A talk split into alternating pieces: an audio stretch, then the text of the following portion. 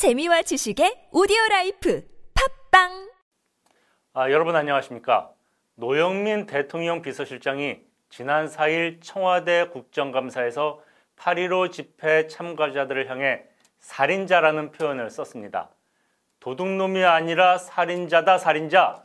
이 집회 주동자들은 이렇게 말했습니다. 그러자 박대출 국민의힘 의원이 되물었습니다. 에버랜드 놀러 가신 분들도 민노총 집회 간 사람도 살인자냐? 그랬더니 노 실장이 이렇게 대답했습니다. 거기서는 사망자가 발생하지 않았다. 이분 참 자기 편한 대로 생각하십니다. 코로나19 바이러스가 정부를 비판하는 집회 참가자들끼리만 옮고 위락시설 이용자 사이에서는 옮지 않는다는 무슨 과학적 근거 있습니까? 이거 무슨 새로운 학설입니까? 얼마 전 헬로윈으로 서울 이태원이 시끌벅적했습니다. 제 패친이 퍼다 써도 좋다며 페이스북에 올린 헬로윈 당시의 이태원 모습을 찍은 사진이 있습니다. 한번 보여드리겠습니다. 자, 어떻습니까? 어, 바글바글하죠? 이 정부가 정한 사회적 거리두기 1단계 방역수칙에 따르면 4제곱미터당 한 명이 거리두기의 기준입니다. 그런데 이 사진 속 모습이 그 기준에 적합합니까? 정부는 왜 이런 곳은 그냥 놔둡니까? 지난 7일 한 일간지가 이태원 르포 기사를 썼습니다. 이태원이 6일 밤부터 7일 아침 사이에 인산인해를 이뤘는데 한 클럽은 40평 공간에 무려 200명이 마스크도 없이 몰려 있었다고 합니다. 노영민 실장 기준에 따르면 이 클럽 주인이나 종업원들은 집단 살인범이어야 합니다. 이 클럽과 광화문 집회 참석자 사이에 어떤 차이가 있습니까? 방역 기준에 의하면 아무 차이도 없습니다. 차이가 하나 있다면 그건 이 정부에 반대하느냐, 그렇지 않느냐, 이겁니다. 이 정권이 집권 초기에 아주 애용하던 말이 있습니다. 매사 국민 뜻대로 한다. 이겁니다. 문재인 대통령도 이 표현을 즐겨 썼습니다. 뭐 참 좋은 말 같습니다.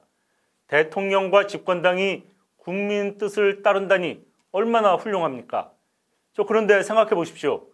이 정권이 따른다는 국민의 뜻은 무엇입니까? 어떤 특정 사안에 대해서 국민의 생각은 다 제각각입니다. 그래서 독일 철학자 위르겐 하버마스가 이런 말을 했습니다. 국민은 복수로 존재한다. 국민은 단수가 아니라 복수로 존재합니다. 국민의 뜻은 하나일 수 없으며 다양하다는 뜻입니다. 그렇다면 궁금해집니다. 이 정권이 따른다는 국민의 뜻은 무엇인가? 많은 정치학자들이 이 정권의 포퓰리즘적 성향, 즉 대중영합적 성향이 농후하다고 지적해 왔습니다. 그렇다면 포퓰리스트가 말하는 국민은 누구일까요? 정치학자들은 이렇게 설명합니다. 포퓰리스트가 말하는 국민은 국민 전체가 아니라 자기들을 지지하는 국민이다. 이걸 거꾸로 말하면 우리를 지지하지 않는 국민은 국민이 아니다. 이렇게 생각한다는 얘기입니다. 살인자라는 극단적인 표현에서 노영민 실장이 드러낸 증오심의 바탕에 여러분은 무엇이 있다고 생각하십니까? 윤희숙 국민의힘 의원이 페이스북에서 노영민 실장의 살인자 발언을 이렇게 비판했습니다. 국민을 살인자로 치부했다는 것은 청와대가 우리 편과 적으로 국민을 얼마나 철저히 분리하고 있는지 여실히 보여준다. 왜 국민을 분리하는가? 그것도 분석했습니다. 국민을 가르고 저열한 손가락질을 주도하는 것을 자신들의 권력을 다지는 핵심 수단으로 삼고 있다. 다시 말해 국민을 편가르기 함으로써 권력을 유지한다는 지적인 겁니다. 이 정권이 지난 3년간 얼마나 국민 편가르기에 몰두했는지 우리는 다 알고 있습니다. 부자와 가난한 자, 집 있는 자와 집 없는 자, 기성세대와 청년세대 등등 모두 나눠서 서로를 미워하게 부추겼습니다. 그런 방식으로 정치적 이득을 추구했습니다. 독일 출신으로 프린스턴 대학에서 정치학을 가르치는 얀 베르너 뮐러 교수가 누가 포퓰리스트인가? 라는 책을 썼습니다. 포퓰리스트의 특징을 설명하는 책입니다. 책에서 저자가 포퓰리스트를 정의한 부분을 제가 전처럼 또 찾아 읽어드리겠습니다. 포퓰리스트는 오로지 자기만이 국민을 대표한다고 주장한다. 포퓰리즘 정당을 지지하지 않는 자는 국민의 일부가 아니라는 것이 포퓰리즘의 논리다. 포퓰리즘은 갈등 속에서 번창하고 정치적 양극화를 조장할 뿐 아니라 정치적 반대 세력을 국민의 적으로 취급하고 배제하려 든다.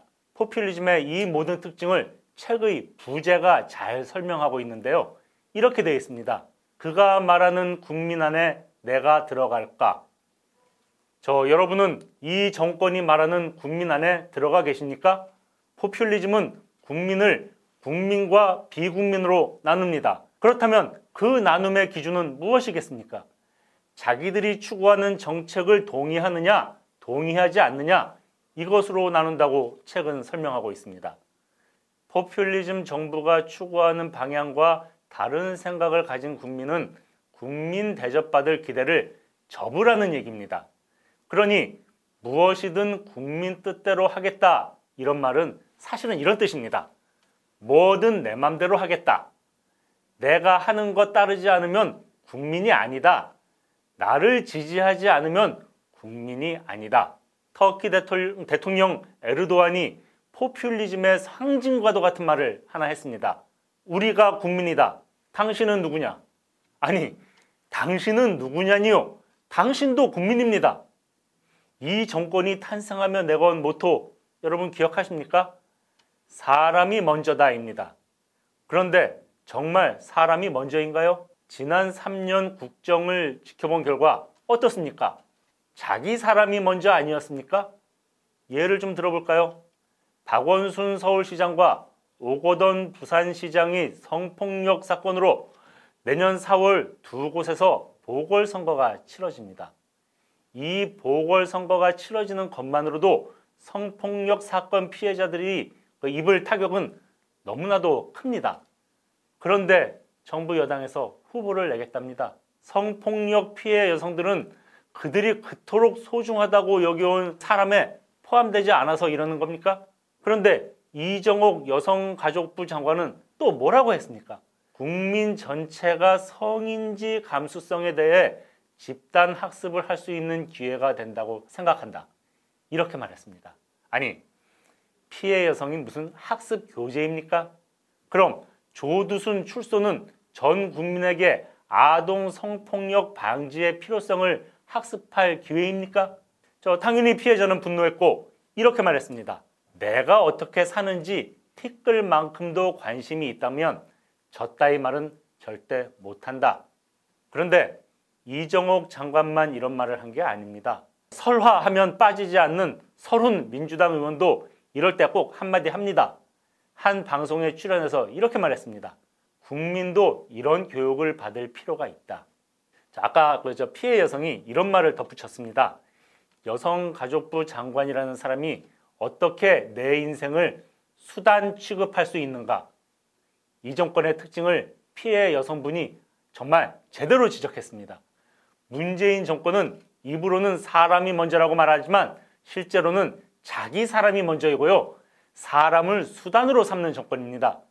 그러니까 여성이 권력형 성폭력으로 피해를 입었는데 이런 말도 안 되는 소리를 내뱉는 겁니다. 그렇게 해서 집권당 후보가 서울과 부산시장에 당선되면 피해자들이 지금까지 겪은 아픔은 뭐가 되는 겁니까? 이러니 세월호 사건으로 세상을 떠난 학생들 앞에서 얘들아 고맙다 이런 말이 나오는 겁니다. 정권을 바꾸는 계기가 되어 주었으니 고맙다는 얘기 아닙니까? 지난 9월 서해에서 우리 국민이 북한 군인들이 총격으로 살해당했습니다. 이 사건 처리를 이 정권이 어떻게 했습니까? 김정은의 사과 전통문 한마디에 그냥 흐지부지 뭉개버렸습니다. 며칠 전 국회 시정연설에서 대통령은 북한의 만행을 서해에서 우리 국민이 사망한 사건이다. 이렇게 표현했습니다. 아니, 우리 국민이 서해에서 수영하다가 물에 빠져 죽었습니까? 유엔 인권보좌관이 이 사건을 뭐라 했습니까? 국제인권법을 위반한 자의적 살해라고 했습니다. 다시 말해 북한이 불법적인 방식으로 대한민국 국민을 살해한 범죄란 뜻입니다. 국제기구가 이렇게 북한의 만행을 규탄하는데 정작 우리 국민의 목숨을 지켜야 할 대통령이 사망이라는 가치 중립적 표현을 썼습니다.